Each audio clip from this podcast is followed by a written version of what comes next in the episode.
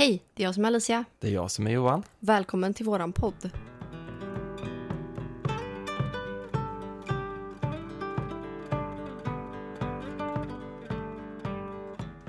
Idag så ska vi prata om ett väldigt intressant ämne. Mm.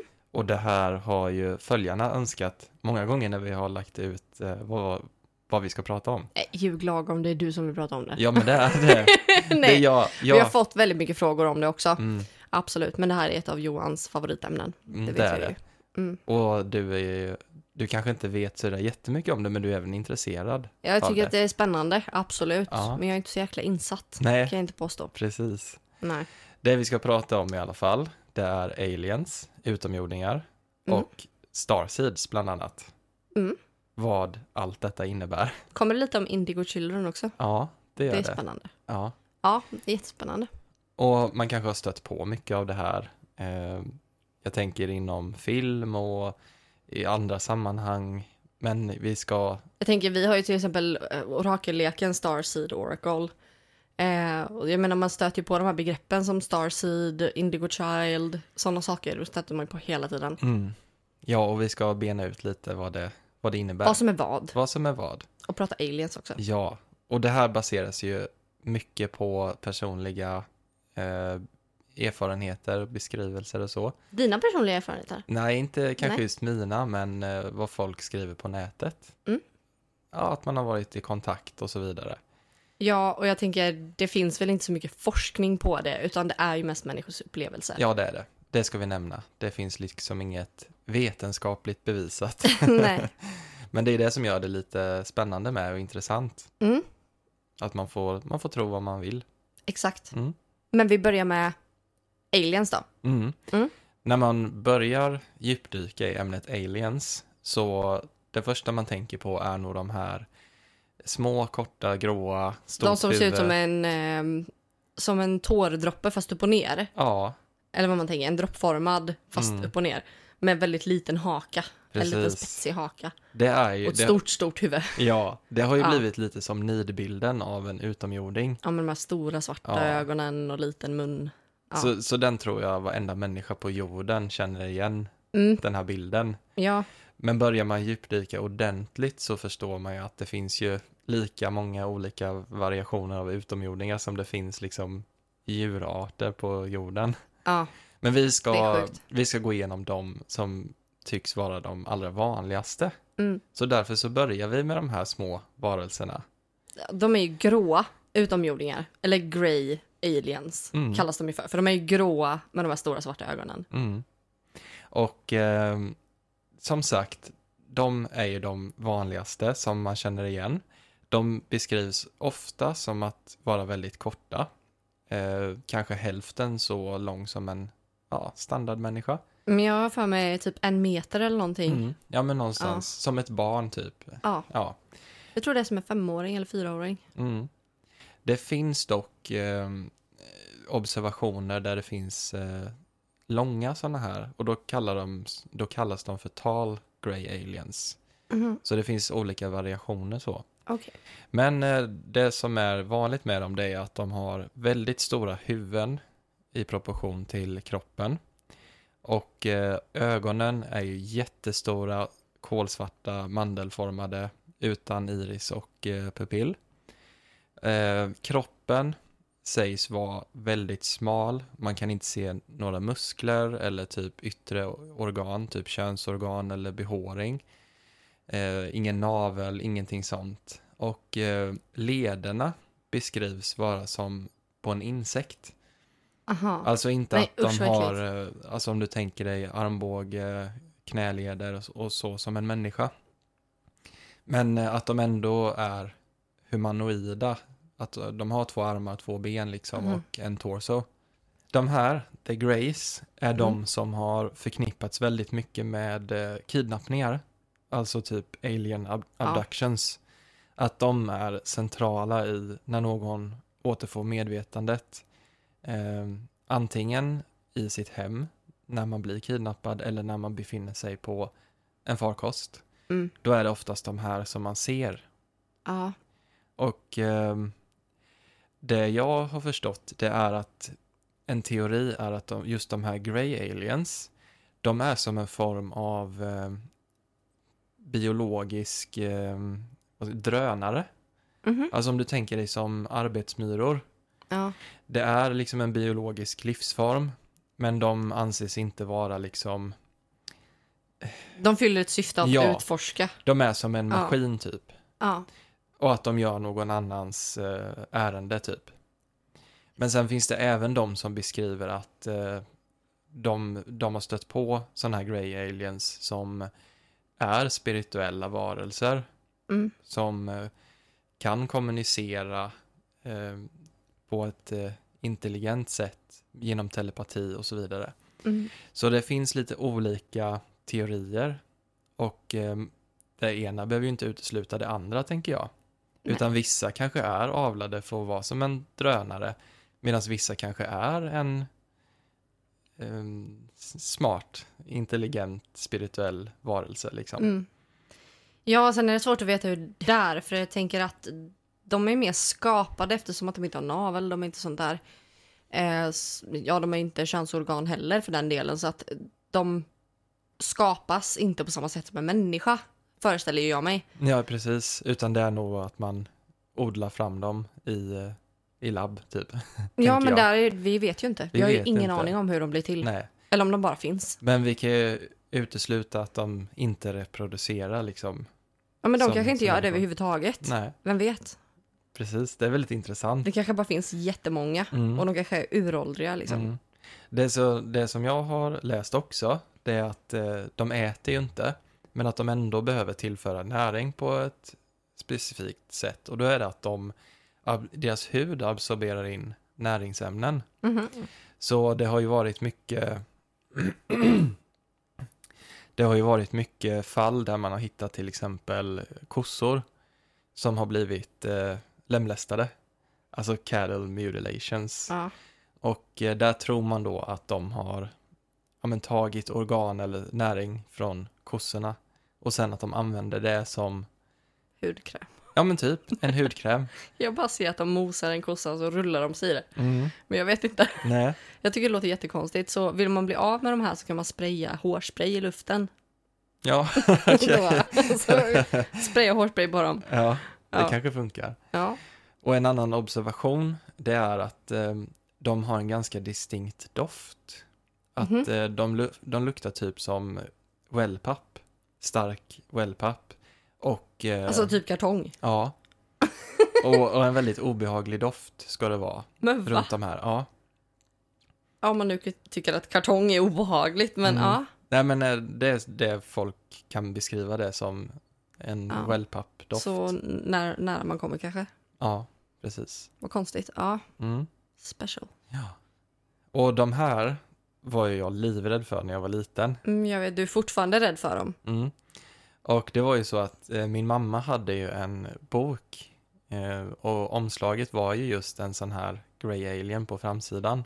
Och den skrämde livet ur mig. Alltså jag var tvungen att täcka över boken eller så här. Sen var det så att ibland så tog jag ut den och skulle kolla på den. Och då fick jag sån panik liksom. Usch. Ja, Så jag, det är något föres- trauma där. jag föreställde mig hur de, det kom upp ett sånt ansikte och tittade in på mig i, utifrån när det var svart i Mm. fönstret och så här. Vännen. Ja. Ja. Så jag har inte sådär jättetrevliga eh, upplevelser eller minnen av de här Grey Aliens. Mm.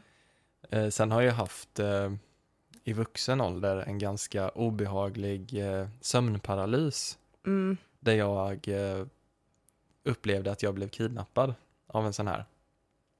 Men det var bara en sömnparalys. Ja, det hoppas jag i alla fall. Ja. Annars har Johan har typ som ehm, tre prickar bakom örat. Mm. Eh, och de tycker jag är lite spännande.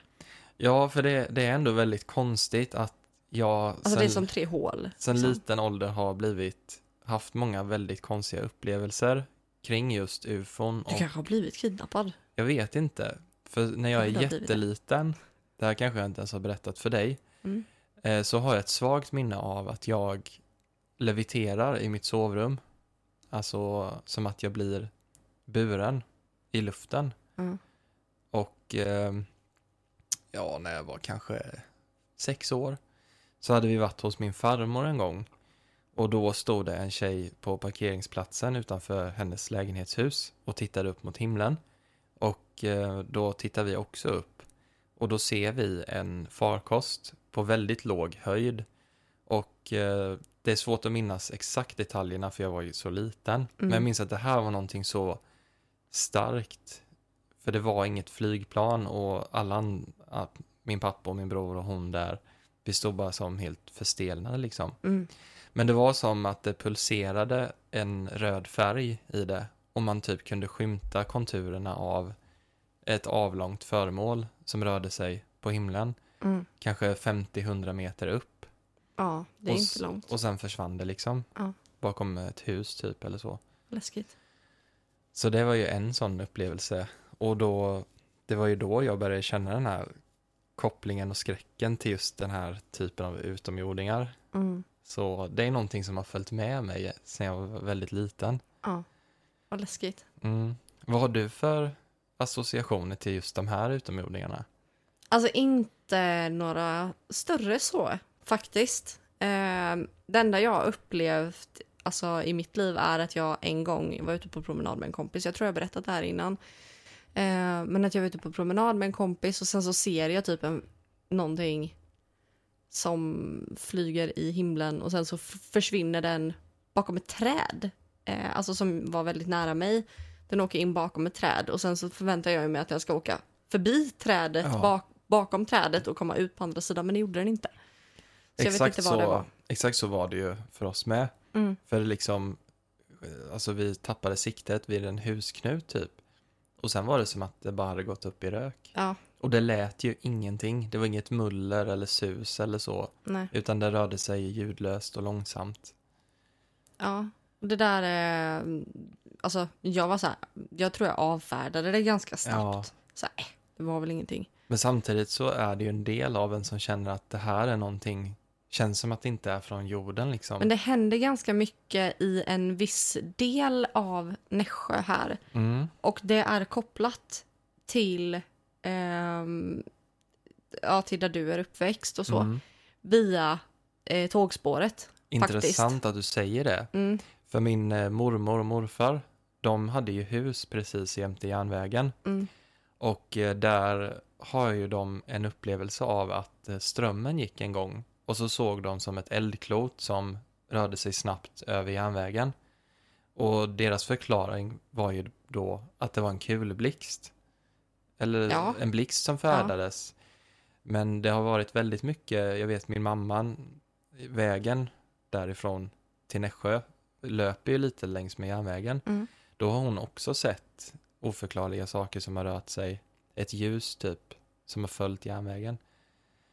Så det, det är lite sådana där läskiga observationer här omkring. Mm. Och jag tänkte så här, när det är på järnvägen så, så kan man säkert förklara det på något sätt. Ja. Men många har ju sett, alltså just runt järnvägen, inte på järnvägen Mm. eller över järnvägen, Mm. utan runt Mm. järnvägen. Ja, med starka ljussken Eh, vid vägen Ja. också och i skogen och så. långt ovanför liksom. Mm. Så att det inte är på ledningarna. Exakt. Ja. Och Nej, det vet- finns många olika sådana. Mm. Ja, nej men det är, det är just de här grey aliens som man kanske förknippar väldigt mycket med att vi får besök här på jorden. Men de finns ju mitt ibland oss också.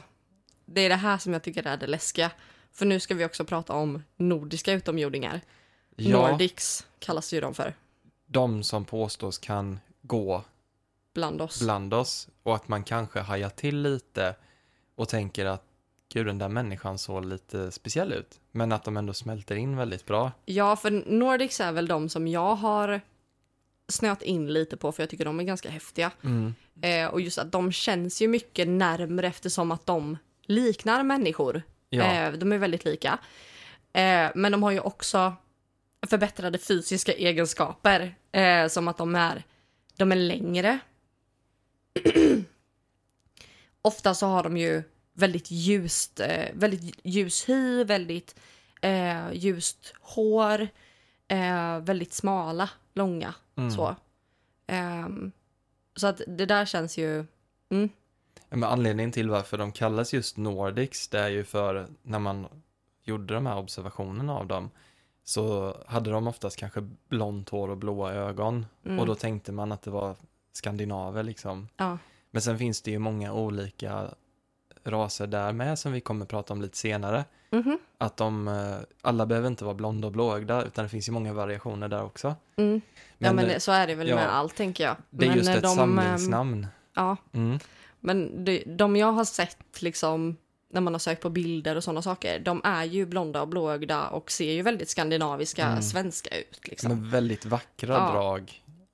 ja, väldigt så här fotomodelliga. ja, exakt. De, är inte, de är inte konstiga så, utan de är mer fotomodell, Mm. snygga liksom. Mm. Det är på den, ja, den stilen typ. Ja. Ja. och sen så, de här anses ju vara vänliga. Mm. Eh, och så här, ja men ha en, en vara lite av mänsklig natur liksom. Eh, men vara spirituella, eh, andliga varelser eller mänskliga varelser. li- Ja. Lite åt det hållet liksom. Precis. Den uppfattningen jag har fått, det är att de är här för att stödja människan i sin spirituella evolution. Och ehm, de vill liksom se mänskligheten komma över det här att vi krigar och förstör våran planet, att vi vill hoppa upp ett steg i, eh, i den spirituella utvecklingen så. Mm. Och de utför ju inga kidnappningar på det sättet. De är snälla. De är snälla. så sättet som många har kommit i kontakt med de här är till exempel genom drömmar, genom kanalisering Mm. eller faktiskt många som påstår att de har haft fysiska möten med dem.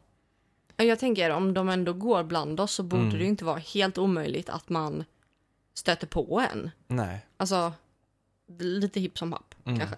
Jag vet inte. Ja. Vi kanske inte heller lägger märke till, jag tänker om det är i ett annat land, ehm, alltså utanför eh, kanske just Skandinavien då, då kanske det är lättare att lägga märke till det. Men här kanske Mm. många hade passat in på den beskrivningen.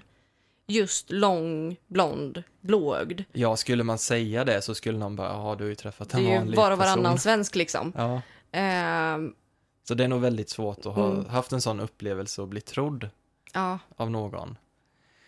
ja, Ehm, speciellt om man bor här då. Ja, Men säg att man bor någon annanstans där det inte är eh, det stereotypiska utseendet Mm. på eh, ursprungsbefolkningen, så kan man ju säga. Eh, för det här, nu säger jag inte att alla svenskar är blonda och blåögda, för det är de verkligen inte. Men ursprungsbefolkningen från Sverige kanske är väldigt mycket den typen av person, Ja, eh, ser ut så. ja. Men just om man har haft ett, eh, ett möte med en sån här utomjording, antingen genom drömmar eller kanalisering eller då fysiskt, Mm. så är det ju väldigt svårt att bli trodd. Alltså, Ja. vad ska man säga? Det kom en det kom en människoliknande varelse, fast som jag visste inte var människa, i en farkost och Mm. pratade med mig. Eller jag fick, eh, jag hörde röster i huvudet som talade om för, för mig att det var en utomjording från en annan planet. Vem skulle tro på det liksom? Så här får man ju bara liksom gå på att det är ju många som har haft de här upplevelserna Mm. Över hela jorden. Ja, för jag kan tänka mig att det är många som hade varit så här, "Ah, men det är bara, det är ju Lars-Göran liksom, Ja, exakt. som du har träffat. Ja, Så att jag, jag kan fatta att den är ganska svår. Eh, och jag tror som sagt att man kanske inte märker det själv. Nej. Om man skulle stöta på en i verkliga Mm. livet så kanske man inte märker det. nej. Och det Man kanske bara re- reflekterar över oj vad den här människan såg bra ut. Ja, Bra exakt. ut. Men sen så kanske man inte reflekterar mer över det. Nej. Det som är så intressant med det här i alla fall, det är ju att alla de här observationerna och beskrivningarna stämmer ju väl överens med varandra Mm. från över hela jorden egentligen. Så det här är ju ingen, eh, som man säger, en urban legend som har kommit som Slenderman eller så, Nej. som har fötts på ett internetforum och sen börjar alla rapportera om det. Mm. Utan det här är ju någonting som har funnits länge, sen innan internet liksom. Men jag tycker det är intressant också med sådana här saker för att jag hade aldrig sökt på det här själv Nej, om inte om inte jag själv hade upplevt det. mm. Så jag kan tänka mig att många av de här historierna kommer säkert från att folk har upplevt det själva Mm. och sen börjat söka på det. För det är ju en annan sak om du söker på det, sen börjar man liksom leta efter det. Mm. Och då blir det så här, oh my god, det där är en, eh, en Nordic. Mm. Alltså så, nej. Eh, då blir det mindre trovärdigt direkt bara du vet om det faktum att det finns. Och det är Mm. inte ditt fel att det blir mindre tro- trovärdigt utan det bara är så. Mm. Eh, men säg att det är folk som faktiskt inte har upp, eller som faktiskt inte vet någonting om det sen innan och sen så upplever de någonting, gör ett inlägg och sen så blir de tipsade om det här Mm. till exempel och sen börjar de läsa på och bara shit det här var ju det här jag såg. Ja, då kan man ju se att det finns en gemenskap i det. Mm. Och det är ju det som har hänt då. Ja, och det är väldigt spännande tycker jag. Så som jag kom i kontakt med det, det var ju att jag började läsa på på många olika forum. Mm. I, det var ju i början av mitt spirituella uppvaknande. Mm. Det handlade ju inte just kanske om utomjordingar då. Men i och med att jag hade den bakgrunden om de här gracen och ufon har jag alltid varit superintresserad av. Mm. Det var där och då det gjordes en koppling mellan det spirituella och utomjordingar för mig.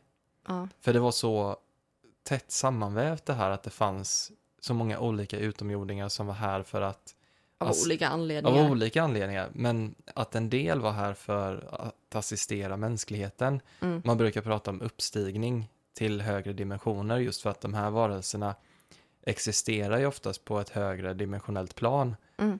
5D kanske vi kallar det.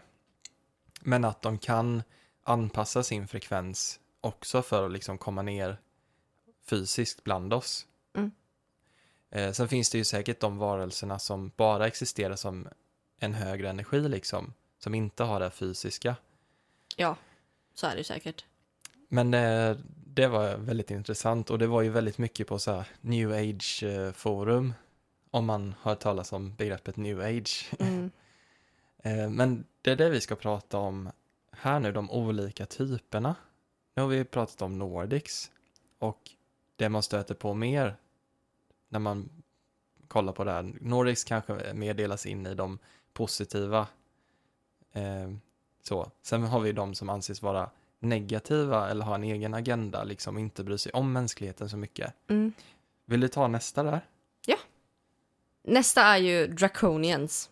Eh, jag tycker att både de här och eh, Reptilians, som vi också ska prata om, de här är obehagliga. Mm. Jag tycker att de här är fett läskiga. Alltså riktigt otrevliga. Mm. Eh, och det här är ju typ reptilartade Draconians då. Eh, utomjordingar som påstås ha en hierarkisk och eh, kontrollerande natur. Mm. Och det här tycker jag är jätteobehagligt. Mm. Eh, de känns som att de så här, de är ju starkt kopplade till typ Illuminati och Ja. så här konspirationsteoretiker pratar ju jättemycket om de här. Mm. Eh, men de här beskrivs som intelligenta och teknologiskt avancerade. Eh, och de här kan ju ha kanske en negativ eh, agenda mot mänskligheten, Mm. ryktas det ju. Sen tänker jag att jag tar Reptilians direkt här, Ja. för de här är ju ungefär samma. Mm. Ehm, och de är påstådda varelser som är en blandning av eh, mänskliga och reptiliska drag. Eh, så att de här är både människor och reptiler. Mm. Eh, jätteäckligt. Mm. Eh, de har beskrivits som kontrollfreak och anses vara eh, inblandade i globala konspirationsteorier, typ Illuminati. Ja. Och mm, manipulation av mänskligheten. Och det här tycker jag är jätteintressant, för de här har man ju sett, man kan söka på Reptilians på YouTube till exempel, för då kommer det upp typ när folk glitchar. Kändisar som typ, om ni tänker er att en eh, video hackar, Mm. fast du tittar på en video där hela videon går precis så som den ska göra, allting flyter på. Men det är en person i videon som glitchar. Mm. Och ofta så är det ju ögonen man ser. Ja. Att de typ nästan som byter ansikte ibland. Ja. Det är skitäckligt alltså. Och även tungan kan man Mm. se ibland. Men det vanligaste man har sett, det är ju i eh, typ nyhetsankare och så.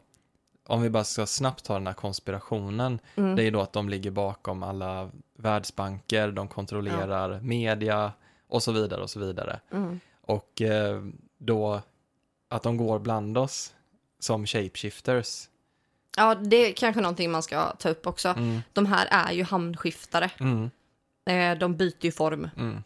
Men att de kan liksom ibland kanske tappa den här för någon split second och att man då ser pupillen att de blinkar till typ och så blir det som en reptilpupill Och typ gult också, Ja. gula ögon. och sen när de blinkar igen så är det ett människoöga. Mm. Alltså Det är jätteäckligt. Ja. ja, Men sen, jag har sett någon video där det är som att det går en våg genom ansiktet nästan. Ja, Som att de byter ansikte. ja, Eller som att de typ måste fräscha upp ansiktet igen eller Ja. någonting. Som att de tappar kontrollen ett tag. ja. Som, det är så jäkla obehagligt så jag Mm. vet inte vad jag ska ta vägen alltså. Men teorin Usch. är ju då att de har infiltrerat mänskligheten Mm. och på olika sätt förslavat mänskligheten genom sin kontroll. Det finns ju videos på Trump, tror jag, Ja. när han gör det här. Att han glitchar. Ja, Ja, jag tror det finns det. Jag vet inte, det är någon mer som jag har sett, om det är typ ehm, många kändisar brukar ju... många kändisar. Mm. Jättemånga kändisar. Jo, eh, Queen Elizabeth. Ja, ja, ja. Den är jättekänd ju. Ja, hon är ju, beskrivs ju vara, och det ska man ju nämna, de eh, pratar ju mycket om det här pure blood, att det är blodslinjer Mm. som eh, ska vara renblodiga och vi har ju, Typ lite dödsätar-vibes, Ja. kände jag nu. och det är mycket i kungligheter, pol, politiska sammanhang, jag tänker typ Mm. Rothschilds kanske är det vanligaste namnet. Vad är det? Det är en gammal släkt som beskrivs då vara bakom Illuminati, eller Mhm. har stort inflytande. Alltså jag känner vi får ta en hel, Ja, eh, ett helt avsnitt om Ja, Illuminati. Det typ. måste vi göra. Mm. Sen har vi ju också Rockefellers, Bush, alla de här beskrivs ju också Mm. tillhöra de här renblodiga. Och då kan man ju tänka sig om det är reptilians bakom eller att de typ på något sätt står i förbund med dem. Mm. För det kan man ju se ibland, de är oftast väldigt rituella de här, att de smyger in det i vårat samhälle. Jag tänker typ på Super Bowl och så. Börjar man titta på det med ett konspiratoriskt öga och så här, då kan man se hur de liksom smyger in de här eh, Illuminati-symbolerna och att det blir nästan lite, men att man dyrkar typ reptiler och så kommer in också väldigt mycket. Så det, det är väldigt intressant. Men nu Ja. spårar vi iväg lite på konspirationer här. Det var Ja, inte vi meningen. får ta det i ett eget avsnitt, konspirationsteorier Men helt enkelt. i alla fall, de här sägs ju då ligga bakom väldigt mycket av det här. Och uppfattningen jag har fått, det är att typ Draconians, att de är lite över i hierarkin. Att de är de som är typ eh, royalties eller ledare och Reptilians, de är lite mer fotsoldater typ. Ja, så de är lite kungligheter versus Ja. fotsoldater då. Och ska man säga någon typ av skillnad så Draconians, de som har sett dem eller så, brukar säga att de är massiva. Alltså till sin storlek, att de har vingar och en lång taggig svans typ. Medan Reptilians är lite mer, lite mindre, lite mer, Så tänker Som en en drake människa. versus en ödla. ja, fast att de också är humanoida då, står på Ja, två ben och har exakt. två armar så. Fan vad äckliga. Och det är också väldigt eh, genomgående det här med olika utomjordingar när de beskrivs. Eh, det är att de inte ser ut som djur som vi tänker oss på jorden, utan att det är just humanoida, två ben, två armar, kropp och huvud. Mm, Men att de kan ha drag av olika djur som vi återfinner på jorden. mm, Så det är väldigt intressant. läskigt. Mm. Ja. Sen har vi då också hybrider. Och eh, det här har ju kommit fram med, man undrar då varför blir människor kidnappade och experimenterade på? Mm, Och där är ju då, har man gjort en koppling med att man vill liksom framavla en hybrid mellan människa och en utomjording. För jag har ju sett några dokumentärer om just så här kidnappningar och sådana grejer. Eh, och vad heter den på Netflix? Abduction någonting heter den. Mhm. Ehm, vi kan skriva det i ehm, beskrivningen vad den heter. Jag tror att den finns på Netflix fortfarande. Mm. Abducted kanske den heter. Du vet vilken jag menar? Vi har nog sett den. Ja, vi har nog sett den.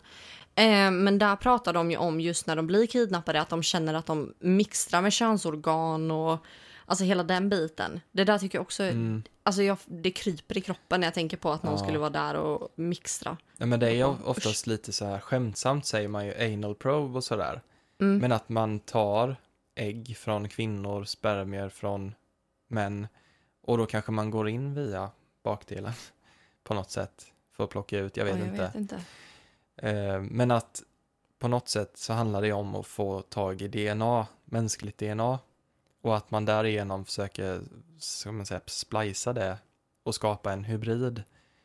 Och det finns ju många teorier till varför man gör det här, men eh, en del säger då att man har kommit överens om att eh, de får göra det här på mänskligheten i utbyte mot teknologi till eh, militären till exempel. Och eh, att eh, varför de gör det här, det är kanske för att de eh, vill experimentera fram en ny art för att de kanske håller på att dö ut eller någonting, Mm. tänker man. Ja, så kan det ju vara. Sen tänker jag också att det kan ju vara att man... Eh, att det är ganska enkelt att få exper- experimentera på människor om allt vi vill ha är teknologi. Mm. Alltså jag menar, ja men här, ta en platt-tv. Ge mig ditt DNA. Ja, Jag tycker inte det är ett rättvist utbyte. nej Om de, jag får vara lite kritisk då. Ja, Eh, så tycker inte jag att det är något rättvist utbyte för att liksom, ja fine jag kan få eh, senaste iPhone och eh, jada jada. Mm. Men eh, att de får ta mitt DNA, Mm. det känns ju väldigt, Jo. eh, alltså de tar ju mig som människa ja egentligen. och att det då finns mänskliga ledare som har sålt ut mänskligheten Mm, mot exakt. sin egen fria vilja liksom. Mm. Eh, en annan teori är att man har gått med på det här innan man föddes. Att man har en koppling till dem. Och det kommer vi gå in sätt. på lite mer. Ja, Ja. kommer vi. Men sen finns det ju även berättelser om att man har fått då implantat. Mm. eh, Som du har i nacken. Som jag har i nacken. Eller att, bakom örat. att man har hittat metaller inopererat, alltså små, små chip Mm. typ, som inte återfinns på jorden. När man då har lämnat in det för analys. Så det är ju, ja, Och det där är ju också sånt hur, ja det går ju att fejka absolut, Mm. det är klart att det gör. Men varför skulle man? ja exakt. Alltså jag har svårt att se, det är ju bara för uppmärksamhet i så fall. Ja. Men jag har svårt att se att det, var, att, att det är en grej liksom. Men när du har ett fysiskt bevis Ja. då, någonting som opererats in i dig, man kan ta ut det och titta på det. Det är ganska intressant. Mm, För då får det ju mer alltså, styrka. ja, verkligen. Mm. Vi har ju ett annat begrepp som återfinns ofta inom det här ämnet och det är just star seeds Ja. och indigo childrens, eller indigo child. Mm. Och eh, de här stöter man på inom new age-sammanhang. Eller spirit, det spirituella. Spirigänget. Ja, Ja. och det här beskriver då en individuell själ eller medvetande som sägs ha en koppling till då utomjordiska eller högre dimensionella plan. Mm. Men att man föds här som en människa, men kanske inte att man ursprungligen har varit på jorden Alltså jag tänker att själen kommer från en annan Ja. plats. och man kanske tillhör en annan del av... Och det kan jag ju säga, jag som jobbar med eh, mycket med tidigare liv och gör tidigare, tidigare liv-readings, att våra själar kommer från så många olika ställen Mm. och det är sällan det är från jorden enbart. Ja, Eh, jag har aldrig upplevt att det är någon som kommer från jorden, jorden, alltså Mm. våran planet. Utan jag har väl upplevt att det kommer alltså alltid utifrån universum på något ställe. ja, alltså ska man se det så så är jorden ganska ung. Mm. Men just en starseed, då är det ju mer att det livet du lever nu, du har inte levt tidigare liv här på jorden, utan det är det Mm. senaste livet som du kommer från en annan planet till exempel. Eh, anledningen till det, det är att man tror att starseeds är här för att hjälpa till och höja vibrationen. Mm. Och starseeds brukar oftast beskrivas som väldigt eh, gamla själar eller som att de har med sig högre energier liksom. Och att livet på, jordet blir, livet på jorden blir väldigt obekvämt just för att vi har så mycket skit, krig och Ja. negativa låga vibrationer. Mm. Eh, och att man kanske känner sig lite, ja, man känner sig inte hemma liksom. Jorden är en väldigt eh, tung och läskig plats att vara på. Och där känner man en stark koppling till just andra planeter eller när man träffar andra som också upplever sig vara en starseed. Då kan man känna en sån här stark koppling att nu har jag hittat någon som äntligen pratar Mitt språk. mitt språk. Liksom. Ja. Jag känner mig inte dum i huvudet eller blir inkastad på psyket. För att, ja. Men eh, man sägs ju då ha ett ursprung i en annan planet eller ett annat stjärnsystem eller en annan dimension än jorden. Mm. Och ehm, som sagt, man sägs ju inkarnera här då för att hjälpa till med jordens andliga uppvaknande. Och att man också kan känna så här konstig längtan härifrån. En hemlängtan. En hemlängtan. Ja. Fast man vet inte vad är mitt hem. Mm. Var kommer jag ifrån? För man, man vet ju inte, man glömmer ju oftast det när man föds. Liksom. Men man känner bara kanske jag passar inte in här. Ja, jag passar inte in. Jag längtar efter en plats där jag får passa in. Mm. Och det här betyder ju inte att bara för att man känner att man inte passar in så är man en starseed. Nej. Eh, utan jag har ju känt så hela mitt liv att jag inte har passat in. Tills, Mm. jag, hittade, tills jag hittade rätt. Och Mm. då känns det som att jag hör hemma här. Mm. Eh, så att bara för att man känner att man inte platsar in där man är, testa att byta miljö först. Ja, Eh, innan man börjar liksom. men det är sant. Man är inte Så. automatiskt ett starseed bara för det. För det kan Nej. man ju känna av olika anledningar. Och vad jag faktiskt har stött på så är det inte, i och med att jag har jobbat där med tidigare liv och hela den biten. Jag har upplevt en där jag, det blev ingen tidigare liv-reading, det blev en kanalisering eh, av den här personens själ. För det var första gången, hon är en äkta starseed, det var första gången det här livet som hon har varit Mm. på den här planeten. Eh, och hon är fantastisk. Mm. Eh, en jättehärlig människa, Ja. verkligen en jättehärlig människa. Väldigt spirituell och andlig. Ja, Mm. väldigt så. Eh, och jag tror att hon kan hjälpa väldigt många. Mm. Ehm, men eftersom att jag har tystnadsplikt så får man se vem det är. Mm. Eh, men det var väldigt häftigt för det blev verkligen... För hon hade varit här och typ rekat innan som en själ. Och då hade hon, för jag gjorde faktiskt tidigare livreading för henne och hennes kompis. Mm. Och eh, då fick de sina... Då satt de tillsammans eh, och fick höra varandras readings. Mm. Eh, och det tyckte jag var jättekul. Men då var det just att, för jag gjorde den ena kompisen först och sen så gjorde jag den här personen. Och hon, hon hade ju varit med den här kompisen när hon hade levt tidigare liv på jorden Mm. så hade hon liksom varit där och gjort saker och då hade hon funnits där som, för jag vet att det var att hon, hon ramlade i vatten från, Mm. hon, jag tror att hon eh, blev skjuten eller någonting eller att hon fick ett spjut eller någonting i sig tror jag Mm. och ramlade i vatten och kom hem Mm. och då hade jag gjort den här, jag vet inte vilken ordning det var men det var någonting som var väldigt speciellt där just att den här personen var vattnet. Här, den här. Starseed-personen var vattnet Mm. för den här andra personen som dog. För när hon hamnade i vattnet så kände hon sig hemma. Mm. Och då var det som att hon kände sig omfamnad när hon Ja. trillade i vattnet och när hon, eh, när livet försvann. När hon passerade liksom. När hon passerade gränsen Mm. mellan liv och död. Att hon, eh, hon kände sig hemma och hon kände sig så omfamnad av Mm. vattnet. Hon hade kommit hem i vattnet. Och då var det som att hon kom hem till den här andra Ja. personen. Och att de hade ett väldigt fint band nu. Just det. Väldigt fint. Så hon var lite som en guide eller beskyddare då till det Ja, livet. Det Mm. blev hon. Och sen valde hon att Eller det var som att nu. hon övervakade det. Mm. Hon hjälpte inte till speciellt mycket Nej. då. Utan hon var mest där och, och kollade liksom, och Mm. rekade hur det såg ut och hur det var. Och Mm. vad som hände i den här personens liv utan att liksom interfere. Hon fick inte gripa in. Mm. Eh, men det var som att när hon gick över, då fick hon äntligen omfamna henne och då Ja. var hon vattnet. Då gjorde hon det lite enklare liksom. Mm. Och just att det var den här väldigt blåa färgen. Ja, Och då kommer vi till Indigo Child också. ja. Och jag får bara Ehm. sticka in där lite snabbt. Mm. När det handlar om själar och inkarnera på jorden. Ehm, så oftast så beskrivs ju i den uppfattning jag har fått av utvecklade själar som oftast är guider så har ju de en blå färg. Ja, Och de föds, eller de inkarnerar väldigt sällan på jorden. Men min uppfattning är att de gör det ibland för att inkarnera med någon som man guidar, fast man är som guide i jordelivet. mm. för det var ju väldigt häftigt just med den här eh, själen eh, som var ett starseed. Mm. För då var vi... För när jag kommer ner i trans och... Eh, nu ska det nämnas att jag har gjort väldigt många tidigare live-readings. Väldigt många. Och det här är första gången det här hände. Eh, och efter det så har jag blivit intresserad av kanalisering också. Mm. Så jag tycker det är så spännande och jag vill utforska det ännu mer. Mm. Ehm, men där var det som att när jag kom i kontakt med hennes själ så, blir så är det som att det står en person i blått ljus Mm. som tittar på mig. Fast den är som genomskinlig fast blå. Och den här personen typ nästan som tar tag i mitt ansikte, suger in mitt ansikte i sin kropp och sen så bara virvlade allting. Mm.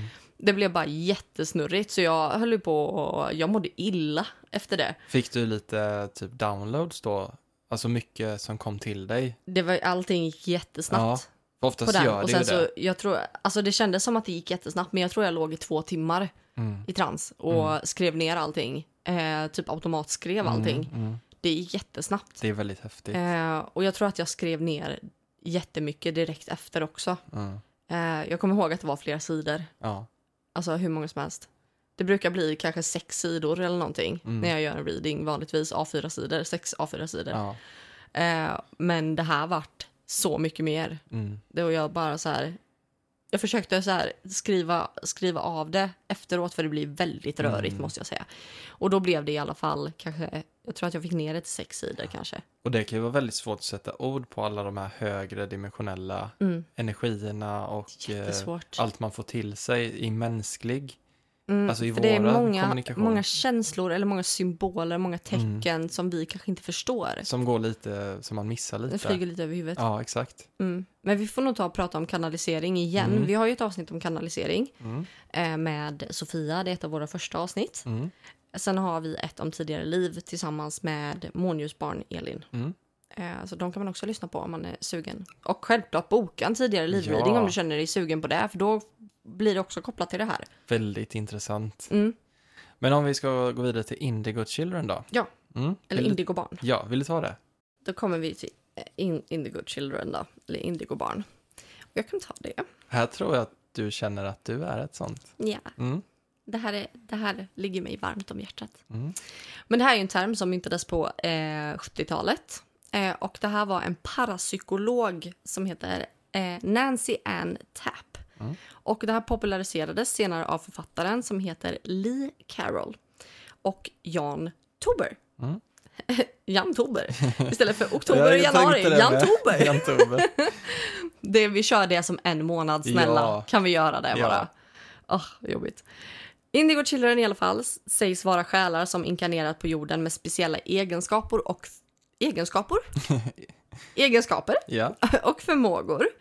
Och de tros vara själsligt känsliga, intuitiva, kreativa och har starka ledaregenskaper.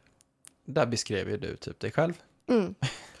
Utan att skryta, Ja, absolut. utan genuint Mm. faktiskt. Men det kommer ju till ett pris med. Det är klart det gör. Och eh, Indigo Children kan ju också upplevas som utmanande för det etablerade systemet och ha svårt att passa in i eh, konventionella strukturer. Mm. Och här tänker jag när vi pratar... Välkommen till mitt liv. Ja, när vi pratar om diagnoser och så, ADHD. Det kanske är en form av... Det här är ju starkt Ja. eh, kopplat till eh, autism Mm. och eh, ja, men liknande diagnoser. Ja, Så är det för faktiskt. hjärnan är ju inte trasig. Den bara fungerar Den ju på ett fungerar annat på ett sätt. annat sätt. Och man blir ju grym på de här grejerna. Mm. Men du passar inte in i samhällsnormerna. Nej, och ofta så är det att du har väldigt enkelt för de mediala förmågorna. Eh, du har liksom... Eh, du kan känna att du har trauman i Mm. din kropp.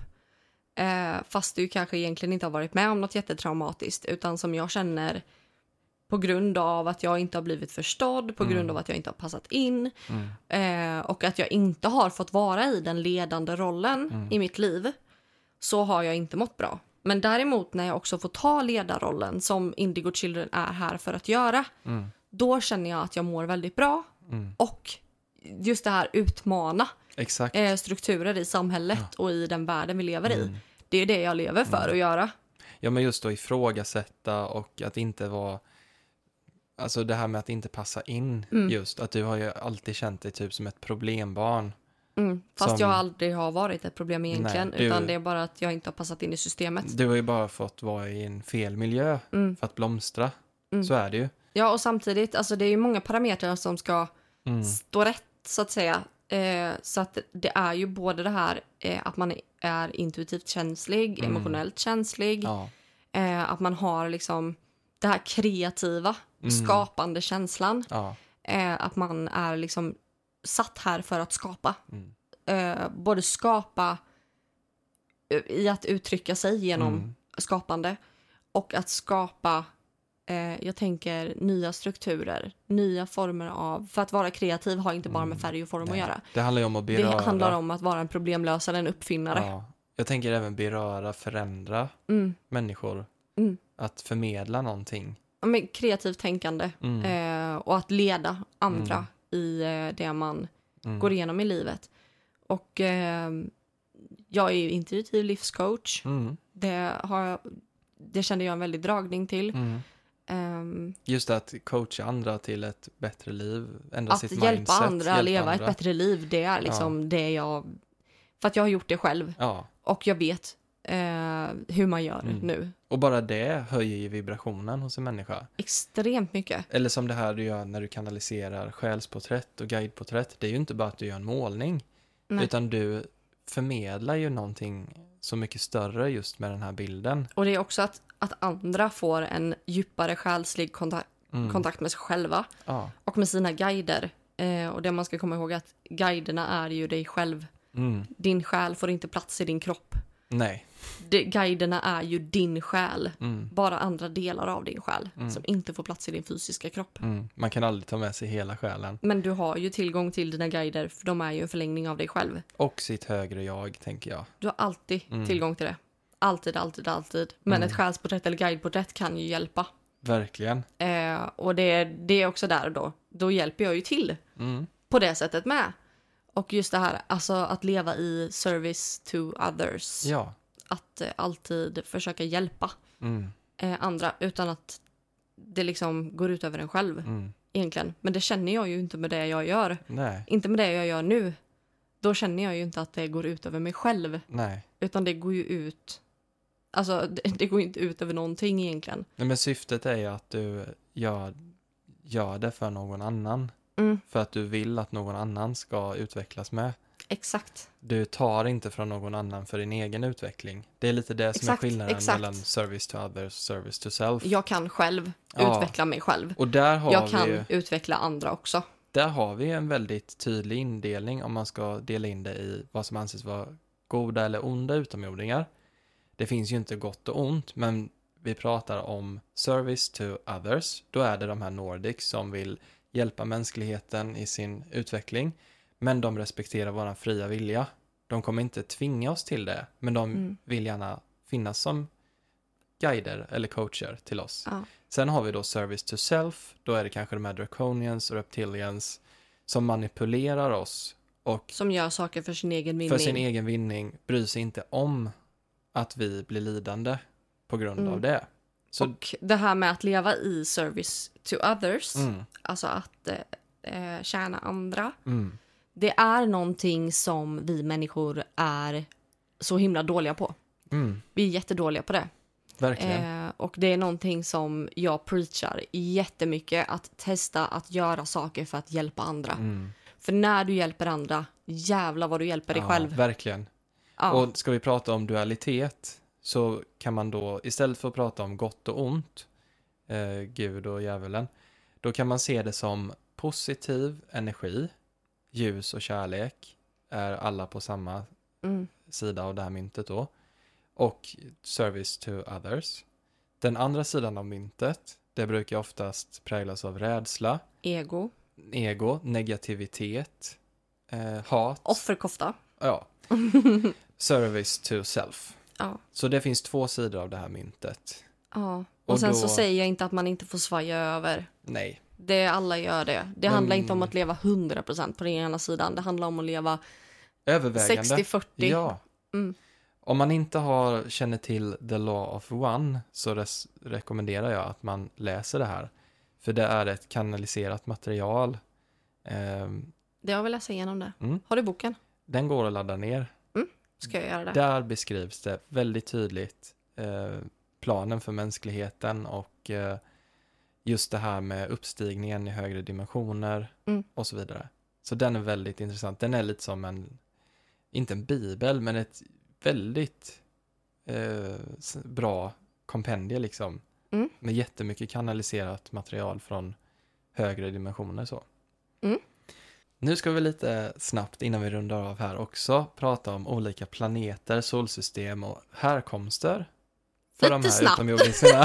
ja, så snabbt det går. Ja, snabbt Men det, går. det Ja. går ju djupdyka hur mycket som helst i det här. Jag tror vi får göra fler avsnitt Ja. om såna här grejer. Om ni tycker om det Mm, så får ni jättegärna skriva till oss på Instagram eller bara berätta någonting som ni själva upplevt. Mm, verkligen. Eh, gå, in och, ja, gå in och säg att ni tyckte om avsnittet eller lämna en kommentar på Spotify eller på... Ja, Ja, det finns så många ställen. Man kan ju lämna eh, en kommentar Mm. på Spotify nu. men vi kommer skrapa lite på ytan här nu Mm. och ta upp de allra vanligaste. Just för att få en liten inblick i var kommer de ifrån. Mm. Och eh, det som är det vanligaste, eh, att man har kontakt med de här Nordicsen då, det är ju från konstellationen Plejaderna, eller The Pleiades. Ja, Och eh, Plejaderna är då en öppen stjärnhop i stjärnbilden Oxen. Och eh, det påstås att människor har sitt ursprung från Plejaderna och att utomjordingar från Plejaderna har haft kontakt med jorden. så människor har alltså sin härkomst härifrån då, Plejaderna. Ja, just för att vi är så lika till utseendet. Ja, mm, Mm. okej. Mm. Och eh, enligt vissa beskrivningar och berättelser då inom både new age och ufologikretsar så påstås de här plejaderna, som man kallar dem, pleiadians, har vissa gemensamma drag och utseende, då att de är lika. Eh, det kan variera lite, men det som är det liksom vanligaste är så här. Det är höjden och kroppsbyggnaden. De sägs vara lite längre än genomsnittet för människan på jorden, oftast mellan 1,80 och 2,10. Så de är ju ungefär lika långa som en människa. Jag, titta, du tittar på mig här. Ja. De beskrivs som slanka och smärtbyggda eller atletiska. Mm. Oftast på målningar så är de ju väldigt... De målas ofta som att de har typ en rymddräkt på sig, eller så här tajt åtsittande kläder. ja, Ja, jag har sett det. men då att de, de är väldigt, vad ska man säga, fint byggda. Attraktiva. Aesthetically Ja. pleasing. Ja. De sägs ha lite större ögon än vanliga människoögon. Och det är nog det som är den här giveawayn, eller vad säger man? Som avslöjar lite. Mm. Ehm, oftast så rapporteras de vara blå, men i vissa fall även ljusbruna. Väldigt vanligt att de har blont hår. Okej. Ehm, kan också vara ljusbrunt. Oftast är det både långt och kort, men eh, m- alltså de... Oftast är det både långt och kort. Nej men, Ena Eh, sidan långt, andra jag, kort. det var inte det jag skulle säga. Männen och kvinnorna Mm. kan både ha långt och kort hår. Aha, ja. Så ja, det, är, det är inte liksom som vi tänker att alla männen har kort hår, alla kvinnorna har långt hår. Nej, utan det varierar. Det varierar. Ja, okej. De bilderna jag har sett så brukar alla ha långt hår. ja, det har jag med sett. Ja. Fast det är nästan vitt hår. De ser nästan ut som Ja. alver. Ja. Om man tänker på Hobbit eller Exakt. Sagan om ringen. Ja, Typ som Legolas Exakt. eller kungen där. tänker man Han är sig väldigt lik, de är väldigt lika kungen Ja. just. kungen eller Legolas. Så. Om man tittar på, vad heter det? På um, Hobbit då. Mm. Väldigt lika den kungen. Ja. ja, verkligen. Extremt alltså. Thranduil heter han. Ja. Mm. Men eh, väldigt vackra, eh, symmetriska, eller vad säger man? Ja men de Eh, är väldigt fot- alvliknande. Fotogeniska, ja. Ja, väldigt... ehm, Mar- ja. mark- ja, men symmetriska ja. är nog ett bra ord. Markerade ansiktslinjer och proportioner. Mm. Sen har vi Sirius. Och eh, Sirius är en dubbelstjärna. Black. Nej, Ja, som är en del av stjärnbilden Stora Hunden. Och vissa människor anser att de har en koppling till Sirius och eh, att utomjordingar från Sirius också haft en koppling eller interaktion med jorden. Mhm. Och här är lite vanliga då drag från en eh, utomjording från Sirius. Eh, de påstås vara lite längre än plejader, eh, ungefär 2,40 långa. Upp till 240. Ja, Eller är, det, så här är de är de ju- 240? Nej, kanske inte. För i så fall så vet jag inte. Då är det The Mountain från Ja. Game of Thrones typ. De, de är nog längre skulle jag säga. Så här hajar man nog till, för det är inte många människor som är 2,40. Mauri. Ja, han är lång. Mustika Han är Mauri. väl typ 2,10 eller något. Ja. Ja. Fast han är ju... Men är man, Ginger. är man 2,40 då är man ju långt över genomsnittet, Ja, det är tänker jag. Eh, De beskrivs ofta som smala och slanka med proportionerade kroppsbyggnader. Alltså så är liksom...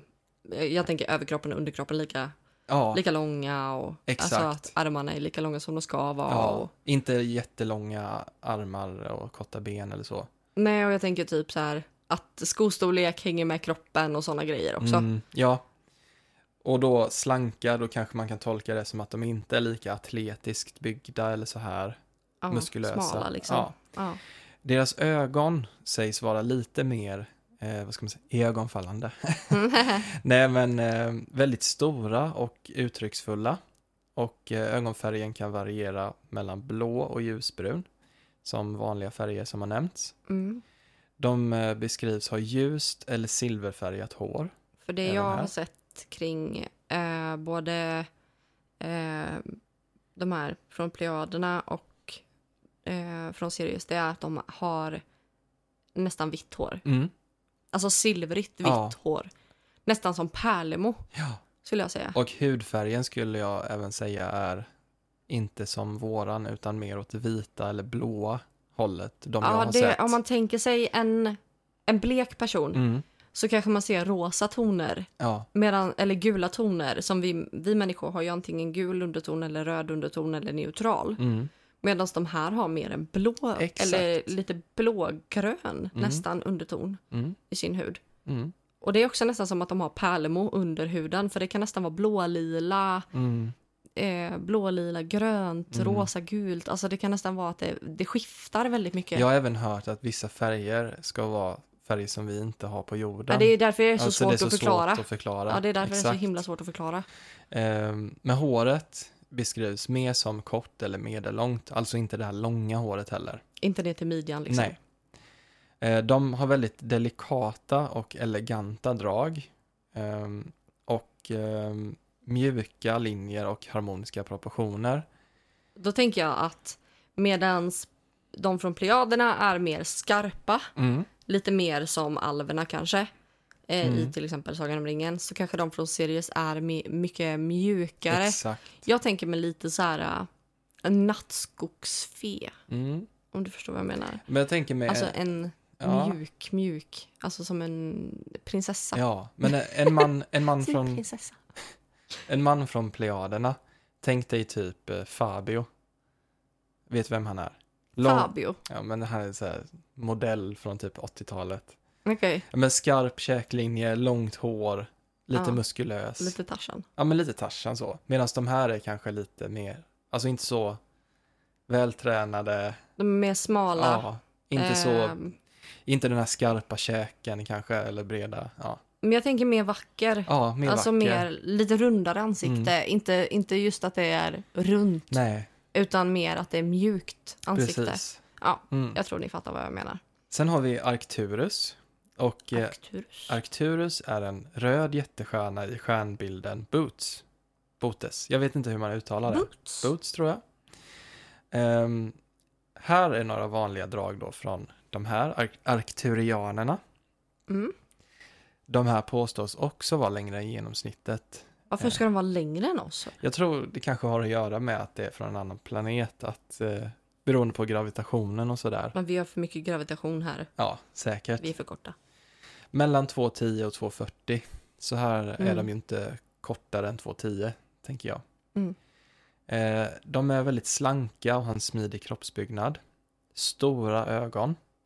Så deras ögon beskrivs vara mycket större än då mänskliga ögon. Mm. Ljusa och mandelformade. Ögonfärgen kan variera, men man har sett blått och grönt som vanliga färger. Mm. Huvudformen och drag. Här ser vi ett lite mer annorlunda huvud. Eh, deras huvud är lite mer ovalt med en hög panna. Så där kanske man har sett. Jag har sett någon bild av de här. Mm. Då är det nästan som en Grey Alien. Fast att det blir lite mer ja, men äggformat, eller vad man ska säga. Det är mer ovalt. Ja, ett upp och Ja. nervänt ägg typ. Alltså det stora är uppe och sen smalnar det av ner till så. Jaha, Mm. det här har nog faktiskt inte sett. Jag kan visa dig någon bild sen. Ja. Ja. Ehm, och ehm, en väldigt liten mun och små näsöppningar. Så där kan man också se en distinkt skillnad. Mhm. De beskrivs ha väldigt sparsamt med hår eller helt sakna hår. Och det är också någonting som jag har sett. Det är att de är helt bald liksom. Mhm. Mm. Hudfärgen sägs vara väldigt ljus, ibland blåaktig eller gråaktig, som vi Aha. nämnde där lite innan. Sen har vi de här då från ja, The Greys. The Grey Aliens. Ja, de eh, sägs här komma från Zeta Reticuli, eller Zeta Reticuli. Ja. Ja, det är i alla fall en dubbelstjärna i stjärnbilden Rhomboidalen. Rambodalen. Ja, jag Ja. gjorde lite research på den här. Den är 39 ljusår bort. Så det är ganska långt borta. Så den är Oj, väldigt svår att se från jorden. Det kan man ju förstå då. Det tar alltså 39 år för ljuset färdas därifrån och hit. Det är lite sjukt Den att är, tänka. ja, den är sjuk. Ja. Men de här tänker jag att vi har beskrivit eh, ganska väl just Mm. hur de ser ut. Eh, så det hoppar vi över. En Då får an- man spola tillbaka till Ja. början. Men de, vi kan ta upp det här med telepati. De beskrivs också som telepatiska och kan kommunicera genom tanke. De pratar liksom inte. Medan de här Nordics sägs liksom kunna kommunicera med som ett människospråk. Att Mm. de, De pratar. de kan använda teknologi eller lära sig vårat språk. Ja. Och tala det fritt. Medan de skickar mer in tankar och idéer Mm. och sådär i huvudet. Ja, precis. Och det, sen är det ju det här med drönare och hierarki och så med kring de här graysen. Mm. Vi nämnde ju lite tidigare om Dracos och Reptilians med. Mm. Men de sägs ju komma från eh, draken, eller Draco då.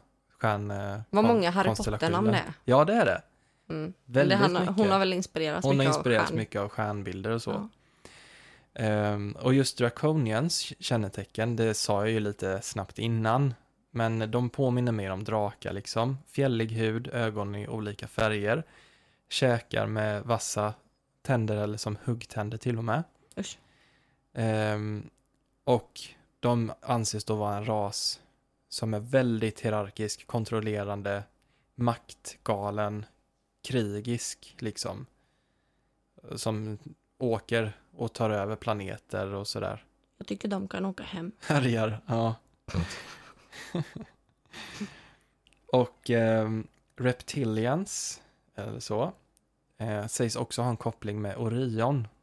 Mm. har jag hört väldigt ofta. Okej. Och både Dracos med. Så Orion är någonting som nämns att därifrån kommer de här reptilska varelserna. Mm. Men jag har hört mycket bra om Orion. Mm. Det kan nog vara, jag vet faktiskt inte om det är, alltså det kan ju vara ett stort solsystem. Eller Alltså det är ju en stjärnbild. stjärnbild med många olika solar och så här. Jag menar, Ja, Orion kanske är just en. det är nog Jag jättestort. vet inte om det är en stjärna eller en planet eller en sol eller... Orions just bälte är Orion. ju tre solar är det väl? Ja, det jag. kanske det är. Mm. Jag vet inte. Mm.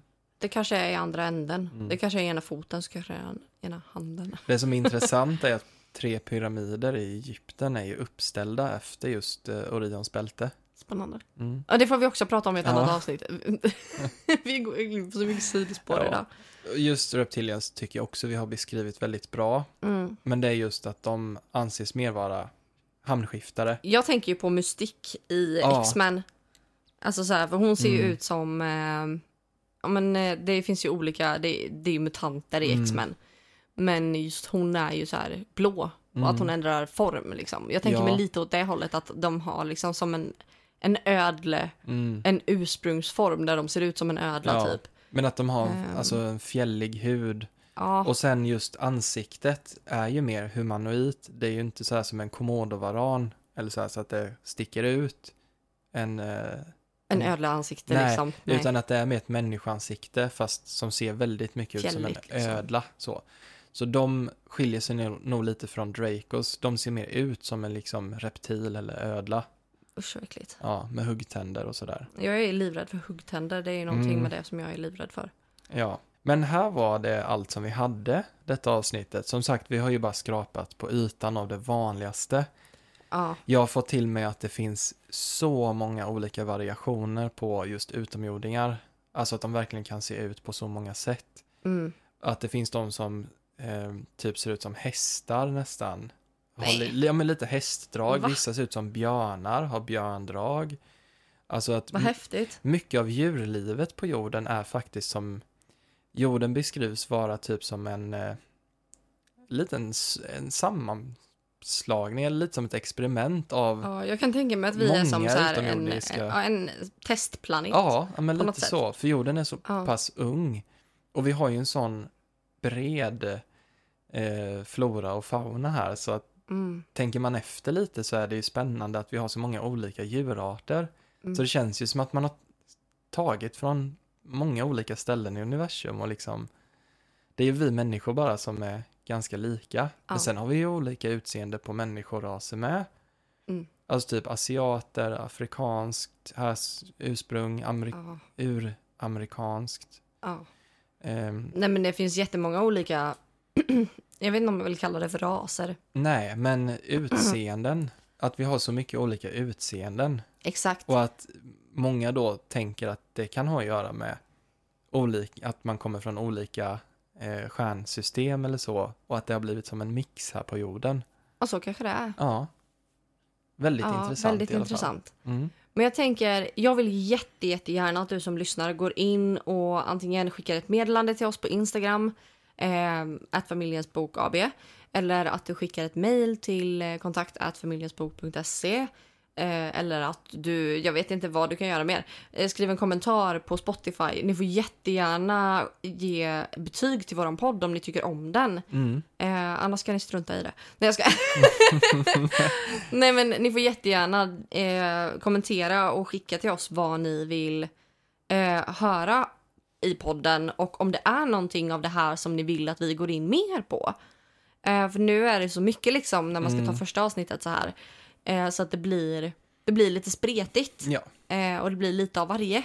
Eh, det blir en tugga av varje tårta. Eh, men vill ni att vi sätter i oss en hel tårta eh, i ett avsnitt så gör vi ju självklart det. vi skulle kunna till exempel ha ett avsnitt bara om Grey Aliens.